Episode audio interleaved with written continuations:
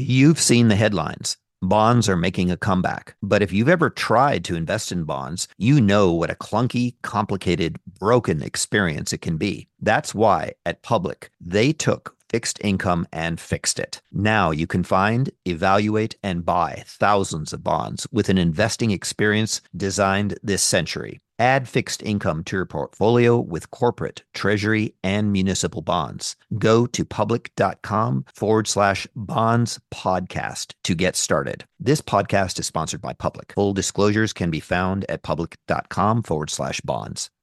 Chat with Traders is sponsored by Trade the Pool. Are concerns about limited buying power, insufficient capital, or fear of losing your own money preventing you from advancing your trading capabilities? Trade the Pool is an online stock trading prop firm that offers funding for stock traders. Demonstrate your skills, trade their capital, and keep your profits. You can engage in intraday trading and now swing trading on Trade the Pool with any US stock or ETF. The procedure is straightforward. Pay an evaluation fee, successfully complete the evaluation, and get funded. Visit tradethepool.com forward slash chat to learn more. Markets, speculation, and risk. This is the Chat with Traders podcast, hosted by Aaron Fifield. Hey folks, what's good? Welcome to episode 187 of Chat with Traders. So, I had this idea recently that it might be an interesting exercise to have a few less experienced traders on the show. On Twitter, I wrote, I'd like to chat with someone who, one, has just completed their first year of full time trading, two, started with a minimum of $20,000, three, is or isn't profitable, not important as long as he or she is taking deliberate action to improve. From this tweet, I received an overwhelming number of DMs for consideration, and after filtering through them all, there were several people who really stood out and who I will be speaking with. So there's going to be several episodes in the near future with guests who fit this general description. The first cab off the rank, though, is Joshua Evans, my guest for this episode. He's 30 something years of age, living in Melbourne, Australia, and he's actively trading ASX equities. This conversation with Josh follows his progression from newbie investor to intraday trader, including his motivation and preparation for going full time. A few specific things which have helped Josh to get his equity curve pointing in the right direction, which you can take a look at for yourself in the show notes at chatwithtraders.com slash 187 plus deliberate processes Josh has implemented for improvement, one piece of advice he received that made a big difference, and that's not all. I think I made a great decision to bring Josh on for this episode. He was a fantastic guest, and I am sure you will agree. Uh, and I'm also sure he'll be back at some point too. And now, showtime, folks 187, Josh Evans, here we go. Go too big and you have this huge loss first day back, you're just like, oh, mate. that really rattles your confidence. Oh, definitely. Anyway, man, let's get into things. Um, I'd like to ask you straight away, like, what were you doing prior to trading? What were you doing before you got into this? Yeah, sure. So I was a radiographer for 11 years. So, yeah, working in hospitals and stuff. Yeah, doing basically, I sort of specialized in CT, but went through starting in X-ray, all that sort of stuff, hospitals, and then ended up in a private practice. And yeah, I was a chief chief radiographer there, which was kind of good because I had it like more of a it was still clinical, but an admin role as well. So I did have my laptop in the corner watching the, the uh, market as well. Hope my employers are not listening. uh, so, how did the the interest in trading actually come about? Yeah, so I I actually went. Uh, so I lived overseas for a few years um, doing radiography, and so I was in the UK. And over there, you just get much more sort of responsibility within the role. And so coming back to Australia, I, you know, I was like, oh, you know, I came back and and then I sort of felt like I'd taken a backward step, really. Um, you know, because we couldn't do half the things that you know we were um, doing over in the UK, and I think that's all because of the NHS is so understaffed. So uh, whereas over here we've got a decent workforce within our health system, so yeah, the, the like I just felt I wasn't doing as much as I used to, and I actually started looking um, into. I wanted to sort of keep moving up in the world, I guess, and keep challenging myself. So I, I wanted to actually do medicine. Um, you know, get into study medicine just to sort of keep working in health. I thought, oh well, that's probably the next step. And I'll cut a long story short, basically I did the GAMSAT, and, which is the entry exam, and there's a few other sort of variables you have to get through. But I did that, and anyway, I didn't end up getting in all because of my GPA from uni. So that kind of it, I, I hit a crossroads. Really, I was like, oh, you know, I want to sort of move on from um, radiography and not sort of cap. I mean, it doesn't all come down to money, but you know, radiography is pretty capped, I guess, and and then so I started looking at other other ways to sort of get a better paying job, I guess. And that's when I started looking, um, yeah, into the market. Okay, yeah, that totally makes sense. And what was your what was your first introduction, if you will, once you did start looking at the market? Like, where did your experience begin there? Yeah, so I wouldn't recommend this, but um, I had look, I had a bit of money come through from inheritance, and um, you know, obviously, I thought, okay, this is a good start. You know, I might as well make a positive out of negative. So that's when I had money to sort of put into the market. I didn't start big or anything like that, but you know, the, I got a, a, mate. Oh, you got some money? How about you chuck chuck it into this this gold stock, this gold spec? You know, it's going to go to a dollar. It's going to do this, all that sort of stuff. And you know, my eyes lit up, thinking, oh, this is too good to be true. And of course, it was. But luckily, I got away unscathed.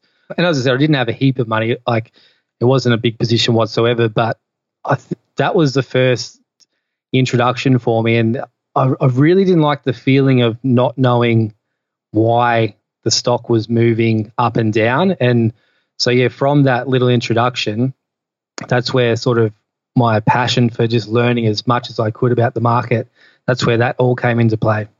Okay. So you, you took a bit of a risk on uh, one particular gold stock. Yeah, just the one. So I had no real idea about, you know, spreading your risk, diversifying a portfolio, things like that. But I mean, from that experience, it, it did lead me into um, looking how to sort of play it a bit safer. But uh, yeah, as I said, that first first little dabble, I guess you if you will, yeah, was what sort of started it all for me. Okay.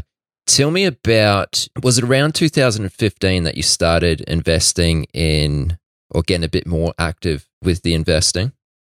Yeah, well, I was probably quite lucky. I timed it well. You know, we had that sort of around 2015, 16, we had that sort of mining spec run, I guess, if you, and um, especially in lithium lithium stocks um, over here on the ASX. So I again, I probably was quite lucky that you know I had where there was there was active. There was a lot of a lot happening in that sort of end of the market. You know, so it didn't sort of bore me out of it you know I've seen of late. They're just those sort of stocks that I used to. Um, well, I was investing back then. Yeah, they've been beat down, and geez, they've just bore you out. So, but yeah, that's when I, I really got started, and because there was a lot happening, accelerate your learning curve somewhat because you're not just sitting there each day twiddling your thumbs, having a look, and you know things were moving five, ten percent a day, and they'd pull back a bit, and yeah. So, and as I said, I just didn't like not understanding why these were moving. So I just started devouring books, online courses, some good, some bad, um, and yeah, that's that's probably the yeah the best year for me to start. If if I look back and have a think about it, I was quite lucky in that aspect. Yeah. So you say you were quite lucky, but what what gave you the idea to actually put your money into these lithium companies? I, I did do a lot of research, and I say that with a grain of salt, but uh, you know we've especially over here and on the um on the ASX, as everyone's heard of the the forum type website, Hot Copper, and so that's that's kind of what there, there was some people on there with some really good knowledge, and there was a lot of people who just you know were just obviously shilling the stock. Yeah, that's kind of where I sort of learned how to look into researching um, whether you know certain companies were buying mines that had been mined before. Oh, sorry, you know, tenements that had been mined before or had been drilled before, even back when you know lithium wasn't the hot stock. So there was that, that's when I started to realize, okay, you can kind of get a little bit of a head start here um, by, you know, looking out, seeing if you can find any old drilling drilling reports or things like that. And yeah, I got really lucky with uh, one stock AVZ. Um, I got in quite early there, and the reason I was pretty confident it wasn't actually my real research. It was it was somebody else on that forum who'd just done a you know so much research, had found or had purchased all these old um, articles on. I think when um, the Belgians were mining this this this um, this tenement was in uh, the Congo, so there was a lot of talk like, oh, it's never going to mine things like that. But it didn't worry me because I'd seen that sort of first lithium bull run where it, things were just going crazy. Anything that drilled well, you know, they were they were bagging left, right, and center. So I, I just thought if I can get set, um, you know, maybe I can make a decent bit of money on this. And yeah, that's that's probably. I mean, it is.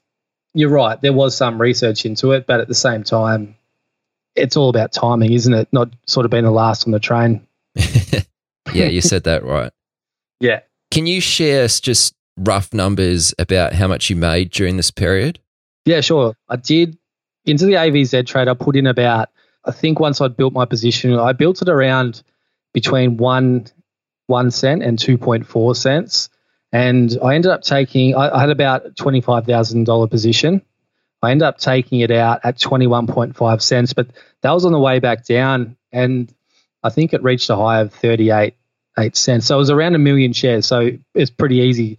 It was a million shares at 38 cents was 380 grand. And but to me, that was, poor, you know, that was like, all right, I'm doing pretty well here. But I mean, at the same time, that that really got blown out of the water, that stock. And, you know, it's trading down at four or five cents at the moment. So I was lucky I took it out up the top. So I, I ended up pulling out about $215,000 out, out of $25,000 position. So it was a great start. And it, it did give me um, money that, that to put aside that I can, you know, really give intraday trading a go because that's where I really wanted to sort of head.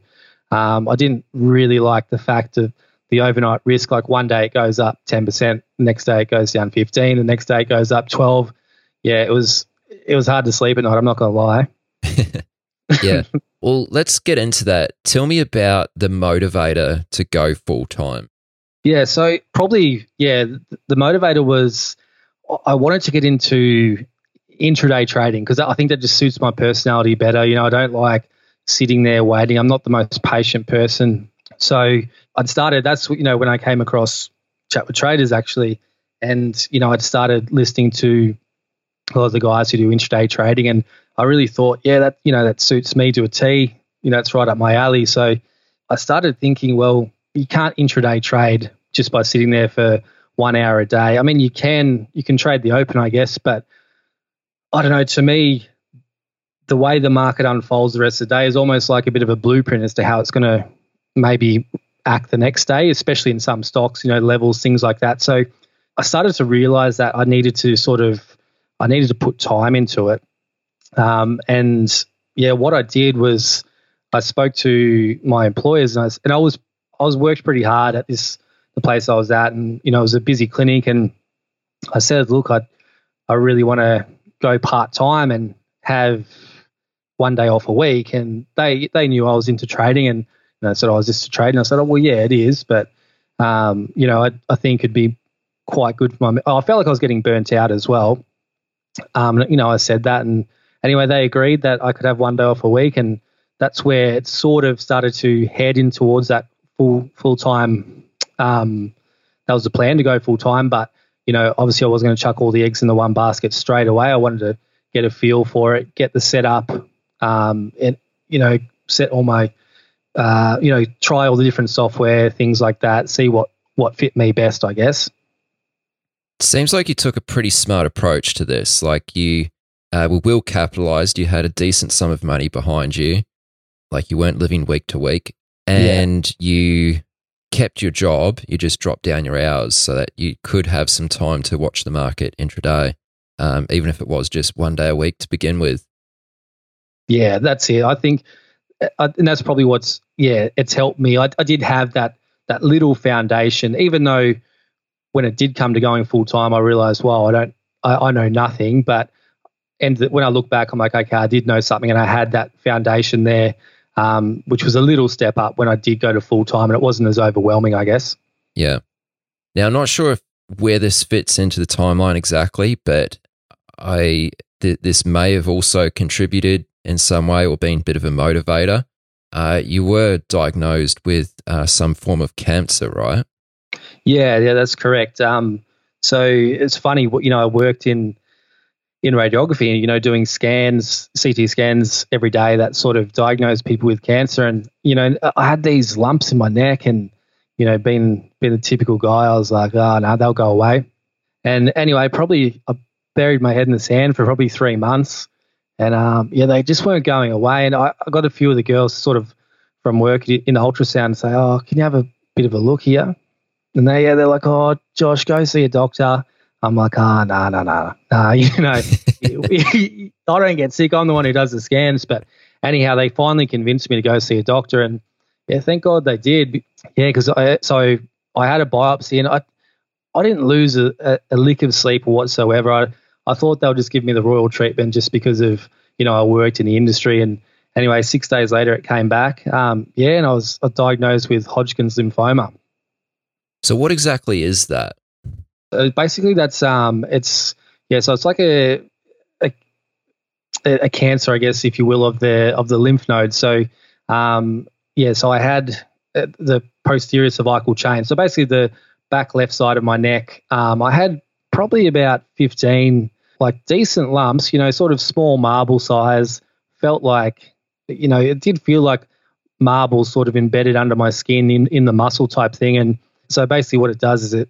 I didn't feel feel sick or anything like that, but um, you know what it does is it start. It's quite it's quite quick, so it's a spread. So that's why you want to get onto it quick. But that's in saying that's another reason why it reacts so well to treatment.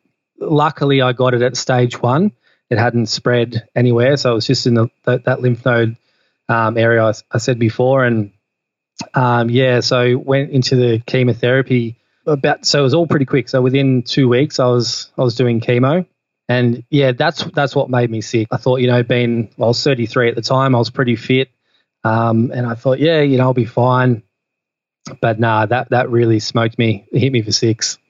That's crazy, man. What causes it? Like, is there anything they know of, or is it just uh, a pretty random? Yeah, it is. It is a, like a little random. So they. I don't want to scare people, but um, so if you've had the Epstein Barr virus or um, what what's more commonly known as glandular fever, you have a higher chance of uh, getting it. You it doesn't mean you will whatsoever. It just that's one of the things that they've found that um, you know uh, people who have had uh, glandular fever in the past are, a little more susceptible to getting it. It doesn't mean you will. Doesn't mean it's a much more increased chance, but there's some sort of link there. Um, I didn't know I'd had it it turns out that I had had it in the past because when they did the biopsy, they could tell that, yeah, I had had this Epstein Barr virus. And I, when I think back, I'm pretty sure I know exactly when it was. It was when I was living in Portugal um, in a hostel working there. So, you know, many late nights. And I just thought that's what it was. That's why I was so tired. But uh, that's probably what it was. It was the Epstein Barr virus. Full on. And how long did the chemo uh, treatment take? So I was pretty lucky with that. Chemo I had um, uh, it's a pretty it's a decent dose. It's called ABVD. That's the the drugs. Well, that's just yeah the acronym they call of the drugs, and it's a decent a decent whack. And I, am a decent sized guy. I'm, i was about 100 kilos at the time, so you know I, I, they um, work out your dose by weight. So anyway, I got a fair bit, um, and it was every two weeks I'd have chemo, and that was over a period of two months. So it it wasn't it definitely wasn't as bad as um, some people, you know, like when I was in hospital for a bit, um, I got admitted for a while, and yeah, there was this guy next to me, and you know, he he was on his sort of ninth ninth month of chemo, so I was really lucky in that aspect. You know, as I said, it did make me pretty crook, and you know, lost the hair and everything like that. But um, yeah, as far as it goes, it could have been far far worse. Yeah. Yeah. Wow. So you're all good now. I'm good. Yeah. So coming up um, in March, fingers crossed, we'll be two years in remission. So, uh, yeah, fingers crossed for that. Um, but I feel really good, and you know, all my checkups have been great, and yes, and that's it, mate. I just I've, I've got a pretty positive outlook on it. It's one of those things where, as you said before, yeah, I mean, I'm getting around to this long, long um, segue, I guess, but yeah, it did.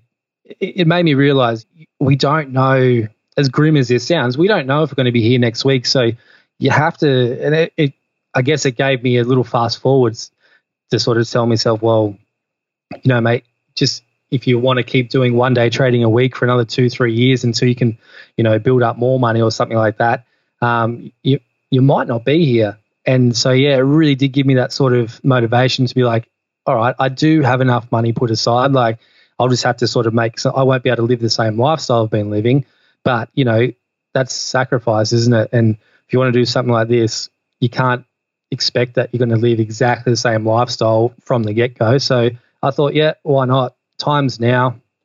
Um, let's do it. And yeah, that's that's what I did. So how long have you been trading full time for as of today? As of today, I've been probably about uh, what are we now? January. So about 15, 16 months full time, and I've had you know a little little uh, probably had a month off in that um, in that period there. So yeah, just a bit over a year. And uh, mate, haven't looked back to tell you the truth. I absolutely love it. oh, that's good to hear. That's really good.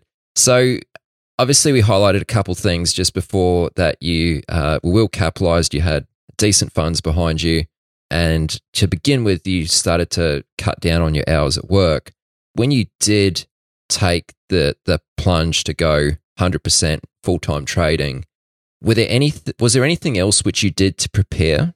Like you you kind of hinted there that you made some slight adjustments to you know your lifestyle your lifestyle. I don't imagine they were huge dramatic changes but um, was there anything else which you did do uh, in order to prepare for this this change well look i had a, i was living with a girlfriend at the time so i was lucky in that aspect too that i had her to sort of not rely on but support i guess and so I wasn't too because when you have to think about it, especially if you work a social job, basically if you're going to go start trading full time from home, you're not going to see many people, and that can be a big factor for some people. You know, they they um, and I'm a pretty social guy, so the others um, I had I had her to come home every day, which was great. But yeah, probably other little tiny adjustments that people don't really think of was, you know, I made sure that I was um, I had I was going to the gym all the time, gym classes, so I could see see people and just sort of have that day to day interaction.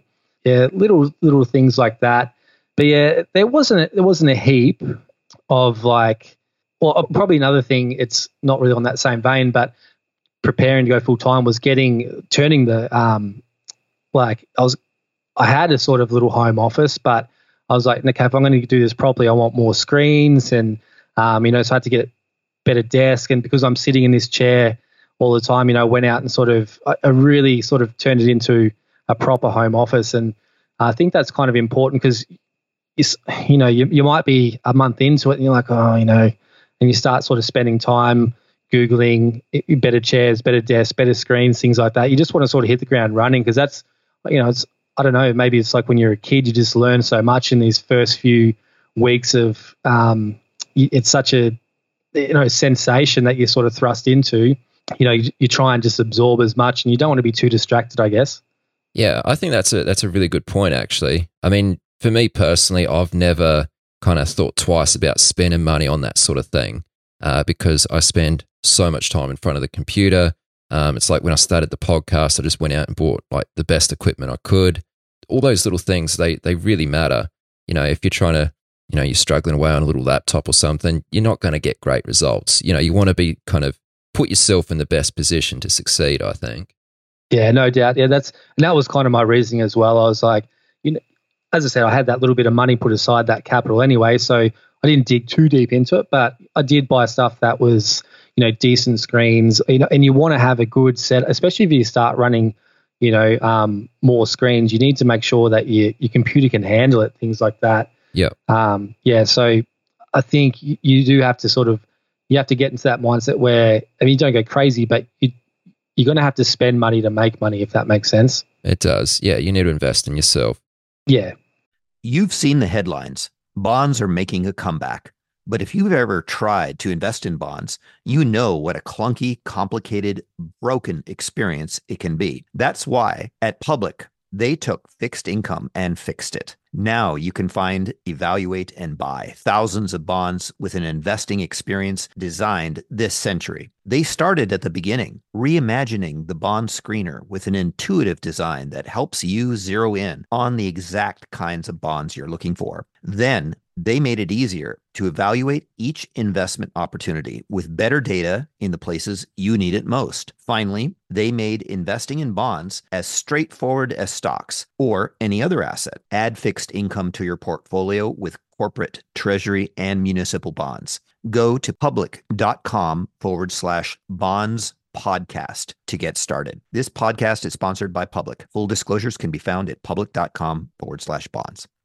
Are you a developing or seasoned day trader who trades the US markets? Is the only thing stopping you from getting to the next level is having enough capital to trade? Trade the Pool is a unique online stock trading prop firm that funds stock traders worldwide not having to risk your own capital can help you focus on other things like making better decisions on your trades. There's no PDT rules to worry about. You got more than 12,000 stocks and ETFs to trade, long or short, and professional tools at your side. How you get funded is you show them your skills through a straightforward evaluation process. Once you pass the evaluation, you get funded and trade with their pool of money and split the profits. Don't let the lack of buying power, capital, or fear of losing your own money prevent you from taking your trading to the next level. Visit tradethepool.com slash chat to learn more.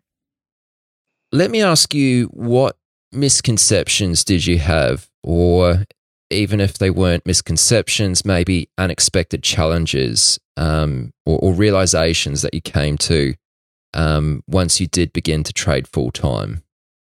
I'm pretty confident guy, like, you know, not uh, overconfident, but at the same time, I felt like I'd prepared myself quite well to to step into full time trading, and I didn't expect to sort of you know be making money day one, even you know three four months in. But I, I, I probably thought you know by six months I'd I'd have a decent handle on it, uh, and that just wasn't the case. I think you know you've got you sort of have to realize that the market changes every day and it, it sort of morphs from uh, you know what it was two months ago. It's completely different to what it may be today.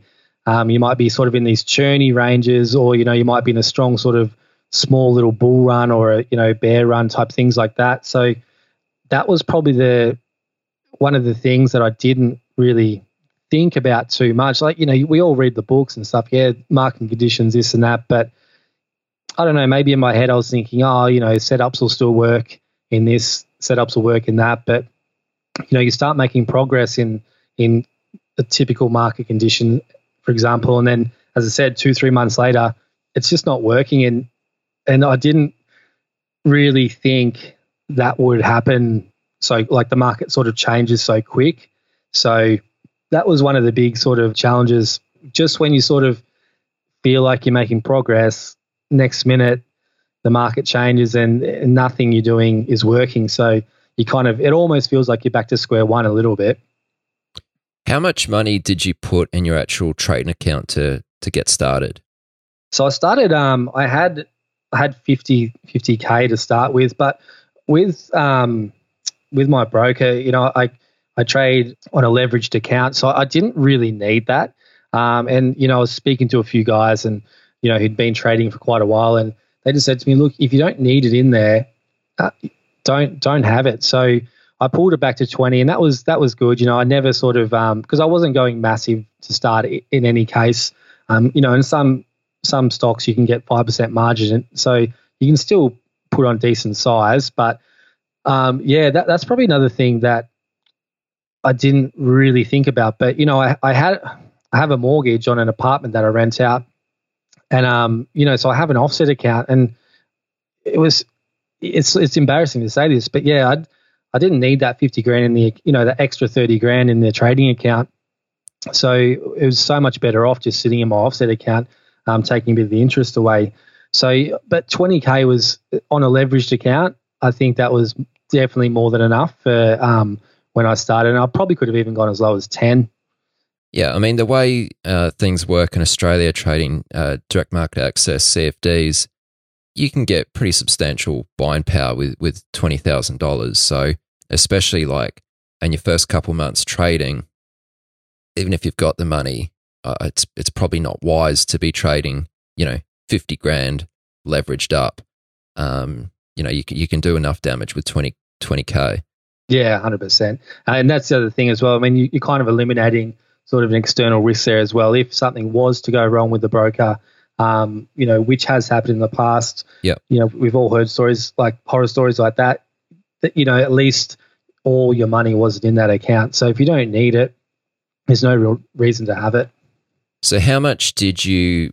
What's the most you've you've drawn down on the account? Like you said, um, you know, this first few months weren't you weren't going up in P and L. Uh, how much did you come down? Yeah, I ended up coming down to. I, I was pretty good to start with. Um, I wasn't going too big or anything like that. But then as I started to increase my size, I started to get um, yeah, uh, I wasn't um, overconfident, but I wanted to get comfortable being uncomfortable, if that makes sense. Um, and I probably took that a little bit too far. And so I probably drew down about 12, 12,000. So I was down to around 8,000. And that was when I started, you, you, you start to realize, well, I am trying to increase my size here, but it gets in your, you know, you don't trade properly. You, if you go too big too too soon, you're not trading properly. You're not trading your plan. You're, you're watching your P and L every tick, and you're, and you know you're not getting comfortable, becoming uncomfortable. You're just becoming way too uncomfortable. So that was when probably that period where I took the the uh, big drawdown, and yeah, I was uh, again probably lucky. I only had the 20k in there because who knows, maybe I would have even been sizing up bigger. Which again is I, I probably wouldn't have, but you just never know when yeah. you get into sort of that mindset when you're spiraling a little bit. Yeah, might just take one day where you're not thinking clearly and um, just get a little bit too aggressive when you shouldn't be. Yeah. When you drew your account down to uh, around about eight thousand uh, was there ever a point where you started to doubt your ability to be able to do this? Definitely, yeah. I started to think you get all these negative thoughts like, "Oh, you know, you idiot." What have you done? What's your mother going to think? Things. no, but um, I, I, did. I started to sort of doubt my ability, and I thought, you know, I started to think, oh, you know, is it is it luck? Was it luck? And then I and I also was struggling as well because that when I was down at eight eight k, I couldn't size like I used to. So even and what I was doing, I I was probably I was probably over trading a little bit as well. So I had my account was sort of maxed out across, you know, five, six different trades or setups type thing. And all of a sudden, you know, a really good setup, an A plus setup will come through. And I had no money to left over to chuck into that trade. And so I'm, you know, pulling out of these other trades I'm in. And it was just, it was a vicious cycle, really. It's, it's not a good place to be. And, and then obviously that really started to, yeah, weigh on on what I thought my ability was and thought, mate, you've, you've bitten off more than you can chew. this isn't something that gets spoken about very often. And I actually had a really good conversation on the subject um, in an episode which I was hoping to put out in December, but um, unfortunately wasn't able to release it. Uh, I tweeted about it at the time. One of the things which was spoken about during that episode was having this point where you give up. Did you have a point about, or was sort of a an idea in your mind about when you may give up if this wasn't um, like? Did you have a cutoff point? Yeah, I I had sort of, you know, it's funny. You start to uh, bargain with yourself when you get into a sort of these positions, you're like, oh, you're like, oh, you know, if you, it's stupid. You sort of, you, you, you are, you, it's, you look back and even saying it is embarrassing because you think if I was listening to this conversation, like, who is this guy? What's he doing? But, um, yeah, you, you do make these bargains with yourself, like, oh, you know, if you can just, you know, stick it out, if you don't lose any money, if you don't go down to six grand or whatever, you know, you're good to go, you're good to go. And I'll add a bit more to the account so you can start the sizing up again. But, and then also as well, once I started to sort of get into that state of despair, well, not despair, but like, yeah, doubting myself, like you were saying before, I, I had sort of said to myself, all right, if this 20 grand goes, I'll give you, I'll, I'll put another 20 in, but that's it. If I wasn't making progress, if I was going to just get you know, um, blow up another 20 grand, I did have to sort of really look myself in the mirror and say, mate, it's just not working. You know, you're going to have to um, have to give it up because otherwise, it would just if I'm not making progress when I should be, then you know, I think that was what they say. That's a definition of insanity: doing the same thing over and over and expecting a different result. Mm-hmm. Um, and I often sort of bring myself back to that saying, when in my trading as well, I'm like, what are you doing, mate? You, you're doing what you did before, um, you and you're expecting it to work for you this time. And occasionally you will get that luck, but that's not. You don't want to be riding luck in your trading career. So, but yeah, I think I had that sort of probably yeah that if I'd lost that forty grand, like if I'd give myself an extra twenty and lost that, I would have really been like, all right, mate, um, back to Centrelink and uh, and start hitting the job ads. But no, thankfully it didn't get to that. But it's funny you say that because um, there's another. I I I, I kind of have checkpoints for myself because you know I'm still sort of. Uh, don't get me wrong, I'm still learning. I learn every day, um, and I'm not.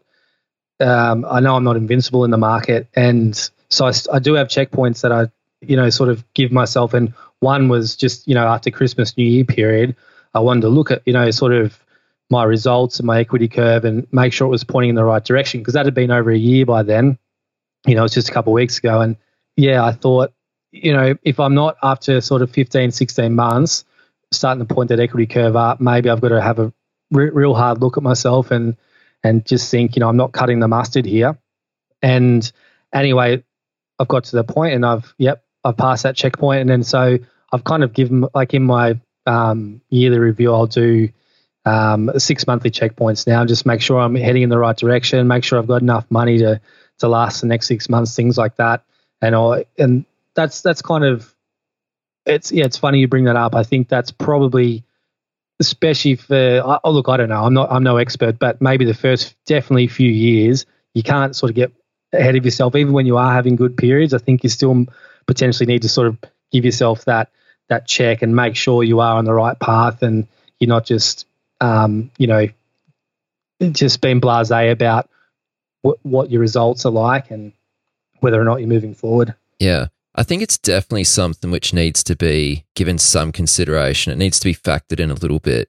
Obviously, it's one of those things which you just don't really want to think about as a as a newer trader. You're obviously coming to this very optimistic, but you know there is a there's a real opportunity cost to um, the time that you invest in, in, trying to learn how to trade and, and find you know a way to extract some P and L from the market. Yeah, hundred percent. And then I think another thing as well is the reason why you sort of you don't think about it is you you, know you don't want to feel like a failure. Like a lot of your family and your friends know you've taken this big step, and not everyone makes it in the market. And it's I mean taking a step is a brave thing to do, especially if you've given yourself every chance, you know, to make it. But even if you don't, it's it's not um as long as you weren't you know stupid and just gambling your money away on the market. But I think that's probably one of the harder things. It's your pride as well. So you don't want to think about not you know this give up point because you're like oh that's a it's in your own mind you think it's a failure. Yeah, yeah, you're dead on. And I mean I have a huge amount of respect and admiration for anybody who's taken the step to throw everything into this and try and learn how to trade. Obviously, responsibly. yeah, yeah, that's it. like, you know, you, you have to be, that's the thing, you have to be responsible for your own actions as well. You can't blame the market. Oh, some guy hunted my stop, whatever. Like, mate, you just, occasionally you'll get, you know, you will get slippage and stuff. But if you keep your wrist tight, you can, you don't, you're not just sort of throwing everything away. But yeah, just be responsible for your, for your own actions, really. That's right. So, how have you been trading? And has there been, like, obviously your accounts bounced from that $8,000 point. Did you change what you were doing in any way? Like, was there a significant change or did you just tighten up some things? Um, and, and just, I haven't asked you this question yet, but like, just for anyone who's listening, just give a real brief kind of overview to your, your style and approach to trading. Yeah, no doubt. So, pretty much what I do is, and you know, you've probably heard a few people say it in your interviews before on the ASX, especially intraday trading, we don't get these huge swings and moves throughout the day. So my style is it's discretionary, but I do try and, you know, sort of scalp with size, you know, sort of in the lower denomination stocks where you're not paying massive brokerage because we have different um, brokerage structure to how it's traded in the States and overseas. But yeah, so basically I'm looking at the lower denom stocks, you know, small, mid, mid cap, probably mid cap are more comfortable. I'm still not brilliant with the small cap because they can have some um some pretty big swings. But uh, yeah, basically what I try and do is I try and you know trade stocks that um, fit that bill, but also they have a catalyst. Um, so they're, they're an in play stock, um, and then you know so they're gonna they're gonna have movement throughout the day.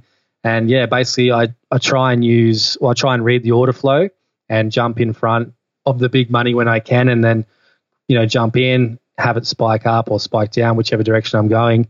And then, yeah, with a little bit of size myself, and then, you know, scalping around throughout the day, really, scalping like a madman.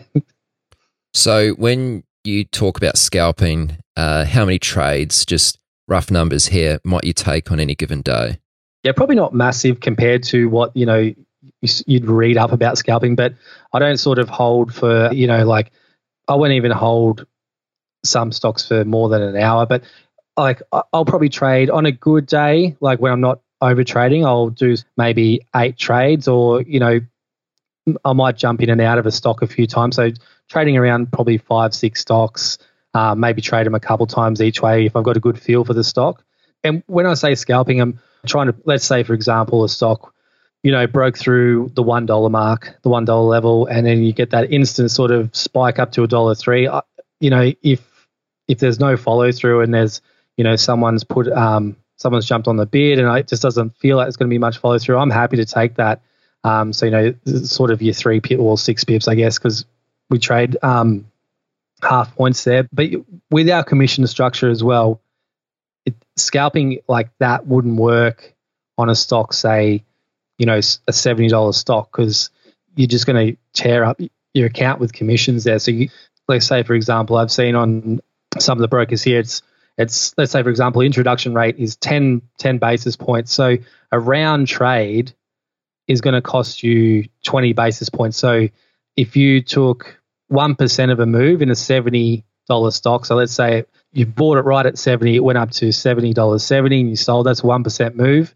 Well, what's that? One fifth of your profit is going to get taken in commission there. So and then if you were if you were just scalping that, you have to get 0.2 of a percent just to break even just for your um, commission. So yeah, if you were to take 15, 15 points, so 715, sorry, $70.15 for example, you'd only just be breaking it even. So you do need that bigger move um, in those larger stocks. Just make it worthwhile with your commission, if that makes sense. Yeah. I mean, I will just say if you're paying 10 basis points and you're actively trading intraday, yeah you might need your broker. yeah, it's it's going to be tough. Very yeah, tough. that's it. Yeah, but I think that's another thing. You know, building a relationship with a broker and they know that you're sort of serious about it. And I mean, you know, you can get competitive brokers out there, and as long as they're giving you what you need, and uh, yeah, I think that's um, another big thing you have to think about. Yeah, your brokerage and and how much commission um, percentage of your profit per day you sort of you're you're doing. Yeah, it's a big part of it. Now, I guess the the first part of that question, which I asked you, was when you drew your count down to around about that eight thousand dollar mark, things kind of turned around from there. Um, and yeah. I don't mean turn around as though like you know just you came down and you bounced straight off, but you know things started to pick up. Yeah. Did you do anything differently, or did you just find a better groove in the market? Like, can you explain that a little bit? Yeah, sorry, I did go on a, on a, tangent there. I think what I was saying was, yeah, I was starting to look, yeah, at, I went down to trade those lower denom stocks because what was happening was I was, you know, trading sort of, you know, in you know, stocks that were 10, 20, 30 dollars and I just wasn't getting those moves. So I wasn't, you know, for each if I had a win rate of 50%, for example, you know, every trade that I lose, I've got the commission on top of the losing trade as well. So um, I started to go down to the lower denom stocks and yeah, really focus on the order flow and not just sort of, you know, wh- where a level is like, oh, you know, it should bounce here. Not actually even looking at the, um, you know, what what the price action is doing, whether it's there's heavy selling into the support, things like that. I, I really started to, yeah, take it much more I put a lot more energy into learning how to read the order flow. And that's where things started to turn around and pick up for me. Okay. Just on that point about order flow, is there anything uh, specific which you're looking for? I know these types of things can be a little bit hard to put into words, but uh, is there something that you like to see within the order book? In the order book itself, I don't really pay all that much attention because we've all seen it. You know, what's there one second might be pulled, you know, it's, it's ticks down one one point. But I think what I, you know, what I really sort of am looking for is I'm looking for, I almost tell myself a story, as weird as this sounds. Like, if I'm in a stock that I have that has a catalyst and it's, and I think, all right, there's, if I see selling pressure, I'm like, okay, let's say, for example, I was, you know, um, a big player, and I had um, I had to get rid of, you know, three million units of stock type thing. I'm not just going to chuck it all on the market at once because you know that's not going to work. So what I'll look for is I want to see, um, you know, there's all these sort of big volumes of in of selling, and then maybe letting the the, the order book fill back back up a little bit, and then once a few more bids appear, yeah, I want to see it sort of get sold back into again. And I try, I, try and tell myself, okay, that's where the um, where where the direction is. Um, that's where it seems to be anyway. And then, yeah, I want to, and I, I, I try and think in my head if I was that sort of broker that needs to sell all that stock.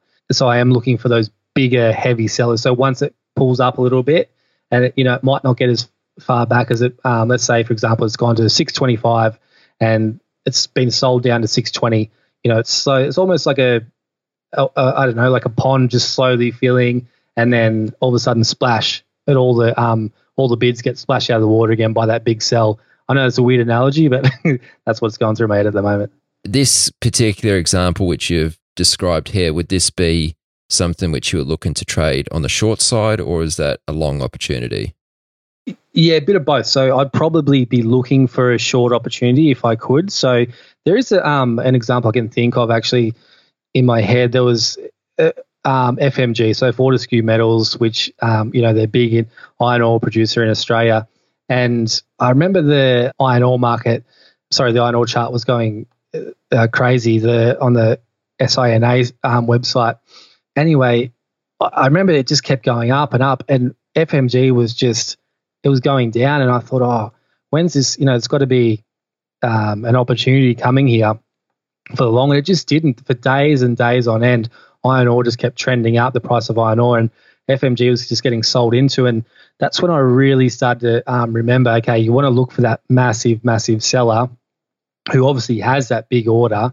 Um, and that's when, even though in your head you're like, oh, there's got to be a long somewhere, until you you you know you don't see the seller around for a while, then you know I think especially in that situation, that was a short pretty much every day, and I actually did quite well on that because I finally figured out okay, there's a big seller here, and he's just he's every day he'd appear, he'd appear, he'd move up a little bit with sort of in conjunction with the um with the iron ore price, then it would just get smashed back down. So, um, but obviously intraday you do look for selling into levels, and um, you might have a quick scalp off, say, like a round number. Usually, you're going to get some um, defense if there was a seller. Let's say, for example, selling into six dollars, and you're probably going to get a lot of people who are like, "This is a good price to buy." So, you know, if you can get that, sometimes if you get a little pop through to the downside, you might look for a quick long scalp, um, but I wouldn't be if there was a seller that I had sort of spotted in the order flow. I probably wouldn't be holding on too much longer. Okay. Okay. Josh, I would like to ask you, moving on a little bit here, I guess, to actual improvement. Are there any steps you're taking currently, like deliberate steps, to help you improve and get better? Yeah, I, I do journal every day. And like, you know, it is a bit of a bore sometimes, but to be fair, I really think it's a crucial part in, in getting better because you make six, seven, eight trades a day, um, for example, and then basically what you do is you go, you, you, know, you sort of go to bed and you, you get up in the morning, you've just completely forgot about them. Like in your head, you might, you, you remember the sort of the basis of the trade, but you won't remember the intricacies of it. So I think writing it down at the end of the day, you know, really sort of getting into the nitty gritty of it and, you know, writing it up in detail, I think it, it does help quite a fair bit. And I do notice that when I really do put in a couple hours after the market closes in doing my journaling, I do start to improve again. And, um, I, and that's my goal. Well, that's, yeah, not my goal, but I've sort of given myself the task this year of, you know, you're never too good to journal. Um, well, not in my position at the moment anyway. So I'm just I'm just making sure I do that every day, even if it is takes me two hours after market. I think it's one of those things that I have to do. Two hours. That seems like quite a long time. You know, ten hours a week, sort of thing. What goes into your journal? Like, if we were to look at that, what what, what would we see? So what I do is I, I type in all the metrics for all the sort of the trade, like the profit, the loss, the percentage of the commissions per trade, because I'm really trying to focus on that as well. Like I want to let these, if the trades can run a little bit, um, you know, if I think I can squeeze a bit more out of them, like even an extra pip here and there might cover the um, the cost of the commission. Um, and so, you know, nutting into that percentage of the of the actual percentage of the commission off your profit. If sorry, I've waffled on a bit there, but you know, so I'm looking at also like every setup I've taken. I'll annotate the chart as to where I got in, where I got out, and it, it does help me a little bit since I've been, you know, annotating the charts. And I don't really trade off charts, but I think it, it gives me, I still will have a chart. I do watch a chart when I'm trading, um, but I think it sort of helps me, uh, t- especially taking a step back. I annotate the five minute chart. So I think what that does, it helps me um, the next day stop, tra- you know, getting caught up in trading the noise and and also look for better entries because sometimes I'm just, you know, well, I, you know, six months ago, I'd be like, oh, momentum's here, I need to jump straight in, and then you know you're you, you get sort of offside a fair bit if it doesn't you know, flush through. If you were shorting through a level, if it doesn't flush through straight away, you know, you, are getting offside and you're starting to feel a bit like, oh, I'm not that comfortable in this trade anymore. Um, but yeah, ever since I've been doing these annotations, I've realized, you know, usually you have a bit more time and you can kind of be a bit more patient and wait for a better entry. Um, it's just so much easier to hold a bit longer. And then obviously what I'll do as well is I'll do a write up of the of the trade itself and what um, exa- like exactly what I did and you know what I could probably have done better. And um, yeah, if it's if it's a really good setup, I might even you know playbook that setup. And that's obviously an SMB reference, but SMB capital reference. But yeah, I've, I learned a lot from that, and that's probably why I journal so much. Okay, so there's consistent journaling. Uh, how about actual goals? You know, it's a new year, start of 2020. Uh, have you thought about specific goals for the, the upcoming 12 months? That was, I guess, one of my goals to really journal hard, um, you know, put in the hours.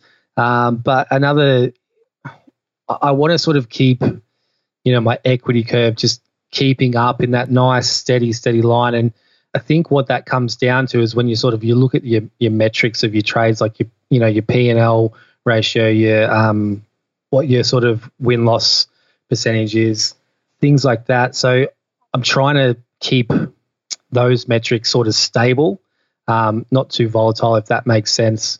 Obviously, I'll take the volatility to the upside, but you don't want it to come down too much because um, that's when it starts getting a bit messy. So, um, but another thing as well, I've really given myself a goal for this year is to to really focus on the market and what it actually does.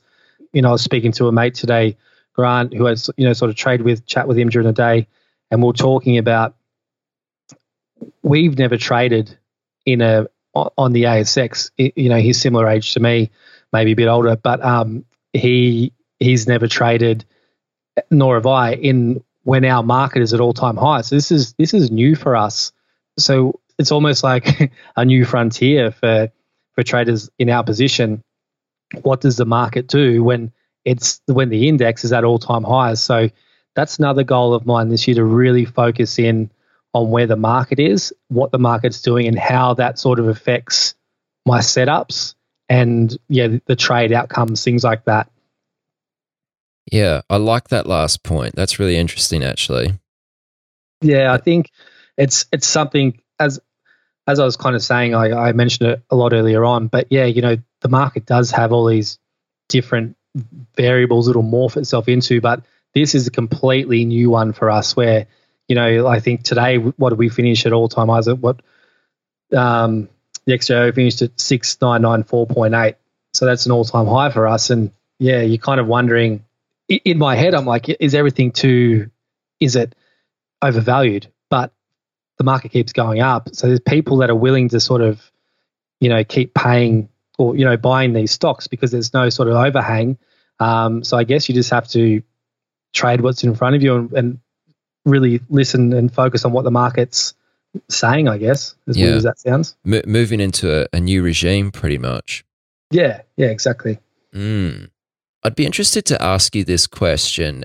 Obviously, if we look at how you've traded over the past, let's just say 12 months, uh, you've been profitable. So if we look at your account balance, you know, end of December compared to January at the beginning of the year, uh, you've made money.